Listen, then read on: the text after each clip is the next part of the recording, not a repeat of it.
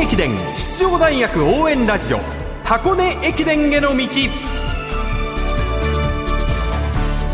出雲全日本そして箱根。学生三大駅伝すべてを実況中継する文化放送ではこの箱根駅伝への道でクライマックスの箱根駅伝に向けて奮闘するチームを応援紹介しています。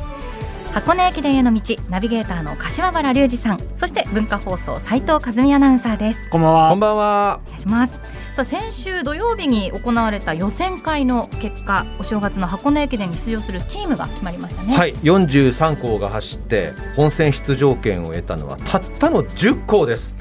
まあその瞬間を見るのは嬉しくもあり柏原さん辛いものがありますね。いやもう辛かったです。もう一日中あもっとこうせ頑張る選手応援したいなっていう気持ちにもなるしもう一人でも多くこう声を届けようって気持ちにもなりましたよね改めてね、ね気温20度風はだいたい1メートル湿度80%じっと佇んでるだけの我々報道陣にはまあまあ快適な気候なんですけど、はい。選手にとってはどうなんですか？もちろん快適な気候ではあるんですが東海大学の3年生エース石原翔太郎選手が急須ポイントで何度も水首にかけてたりしてたので走ってる選手にとっては少し蒸し暑さもあるし公園内に入ると風が止まるっていうのもあったからより蒸し暑く感じたのかもしれないですね。なぜ水を飲まずに首にかけるんですか？やっぱりか脱水っていうよりももう体を冷やしたい冷やしたいが一心だったんだと思います。そうですか改めまして箱根予選会の結果のおさらいです。トップ通過真名子新監督率いる大東文化。4年ぶりの箱根路復帰ですね。その大東文化から1分2秒遅れの2位が明治大学。3位は去年の予選会落ちから V 字回復となりました城西大学。4位早稲田。5位日本体育大学。6位に55年ぶりの復帰となった立教。これは大きなトピックでスポーツ新聞の一面を飾ってもおりました、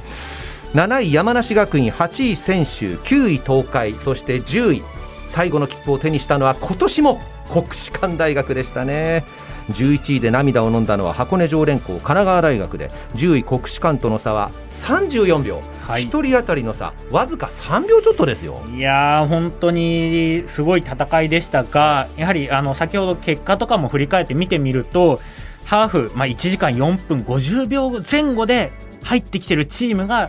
やっぱ勝ってますね。21キロ余りですね、はい、なので1時間6分かかっているチーム、まあ、1人でも多くなってくると、まあ、少し後ろに下がってしまって。その代わり1時間2分台がいる選手のチームは上に上がっていったりっていうと貯金作れてますもんねその時点で、ね、そうなんですよ。だから1時間4分っていうのがす一つターゲットタイムだったんじゃないかなと思います。はい来年の1月2日3日に行われる第99回箱根駅伝は今回の予選会を突破した10校そして前回大会でシード権獲得の10校さらに予選会をチームが突破できなかった大学の選手で組む関東学生連合の計21チームで争われます。さて今週はこの熾烈な箱根予選会を突破したチームをご紹介いたしましょう。最初はこの大学です。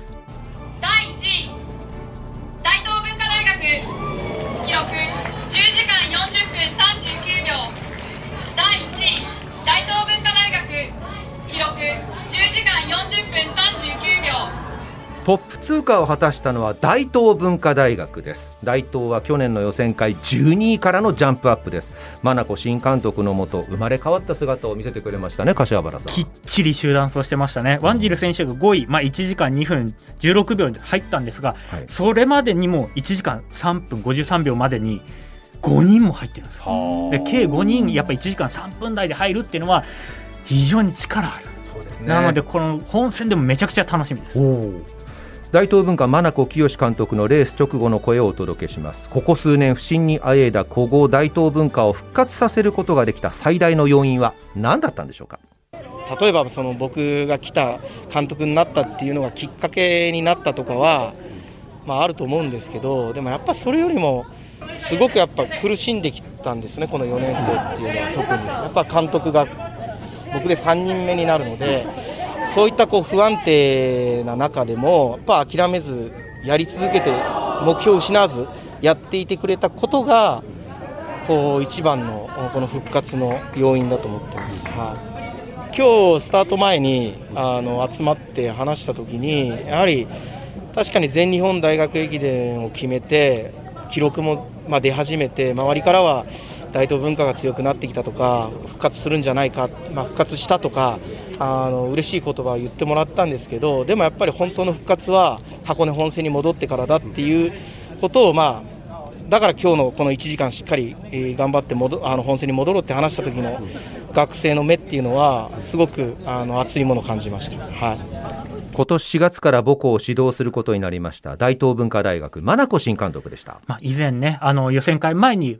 真野監督のインタビューをお届けしましたけど、はい。そこでもやはり苦しんでたし、そこに対して選手が諦めなかった、もう選手に対してすごい信頼を置いてるっていうのも印象的ですよね、このインタビューを聞いても。話をするときは必ず目を見てというのは必ず考えているという真名子監督です、続いて8位通過専修大学ですね。今回の予選会日本人トップでゴールしたのは専修大学3年生エース木村明人選手でした。タイムは1時間2分32秒。留学生を含めた全体で8位の成績でしたね。途中までは日本人集団でいたものの15キロ以降16キロで木村選手を一気に離したっていうのは、うん。これ力がないとできないんですよね、はい。なのであっぱれでしたですね。専修大学木村明人選手です。レース直後私が前目を向けました。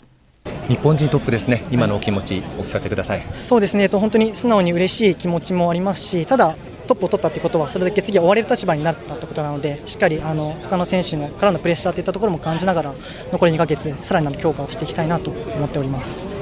前回の予選会って出ていらっしゃいませんよね。昨年はそうですね、えっとはい怪我で欠場させていただいていて、まあ、その中でチームが突破してくれたので、今年はある種、そのチームへの恩返しを一つあったのかなというふうに思っております。どのあたりを故障されてたんですか？えっと、右足の膝を故障してしまっていて、そうですね、1年ほど怪我してしまっていたので、あのすごい苦しい時期でしたが、えーまあ、それを乗り越えて今の自分がいると思っているので、プラスに捉えていきたいなと。その故障が癒えて走り始めるまでどれぐらいかかったんですか？えっと、故障をしたのが大学1年の11月で、治ったのが大学2年の11月だったので、約1年ほど、えっと、怪我で走るような期間となってしまっていました。その期間はどのようにトレーニングを重ねていたんですか？そうですね、もう本当にフィジカルのトレーニングをしてくださる、まあえっと、トレーナーさんがいらっしゃるので、外部コーチなんですけど、その方に見ていただくとか、まあ、あとちょっと自分自身、まあ腐ってしまう時期があったので、そのまあ腐ってしまう時期もがほとんどだったかなというふうに思っております。よくここまで上り詰めましたね。いやでもあのやっぱり他の選手、まあ、鈴木君、小松大学の鈴木選手選手もそうですけど、彼もやっぱり苦しい時期を乗り越えて、また一段強くなっている選手なので、あやっぱり陸上競技、そういうものなのかなと思うと、まあ、さらなる、まあ、きっと、なんていうんですかね、あの山場みたいなのが来るなと思うので、そこもしっかり乗り越えていきたいなというふうに思っております。鈴木芽吹選手のことですか？あそうですね佐久長聖高校の。そうですねあの同期なので、彼とは。あのレース前も彼からメッセージ来てテレビで応援してるよとか僕も出雲終わった後に連絡取っていったりしたんですけど最後はあのキスマーク送ってくれて、はい、そう仲がいいんです、ね。そうですね僕とあと服部も今回突破できたのはすごい嬉しくて彼は高校時代一番仲良かったのであの彼と一緒に箱根駅伝走れることが本当に一番嬉しいです。もちろん個人として結果を残すことは大切なんですけど、チームとして出られたのは本当に大きいですね。そうですね、本当にあのチームとして今年出れたっていうのが、まあ、嬉しいですが、ただ、あの去年と同じようなレースになってしまったら、出場できなかった大学3人、すごい失礼なレースになってしまうので、えーそこはチームのまた一回引き締めてやり直していければなというふうに思っております。箱根駅伝予選会日本人トップでフィニッシュ総合20位からの脱却を狙っている専修大学から3年生エース木村明人選手でした。インタビューの中で木村選手がおっしゃっていた服部選手とは高校駅伝の名門長野佐久長聖の同級生で現在立教大学服部海進選手のことですね。長谷川監督も選手、スタッフは予選を通ることより本戦でどう戦うかということを考えていると。いうことで、ここも楽しみですね。木村選手は箱根本戦で2区を走りたいと明言していました。その話を長谷川敦監督に問いますと木村は上りも強いので5区も走れる。1区2区5区のどれかになると思うというお話でしたよ。そうなると鈴木芽吹選手も1年生の時5区走ってますんで、この苦労人対決、ぜひ見たいですね。佐久長聖 OB のはい。一騎打ちになるかもしれないということですね。さて今日は予選会トップ通過大東文化大学と8位通過の専修大学をご紹介しました。明日も箱根予選会突破チームを特集いたします。ナビゲーターの柏原隆二さん文化放送斉藤和美アナウンサーありがとうございました。ありがとうございました。箱根駅伝への道でした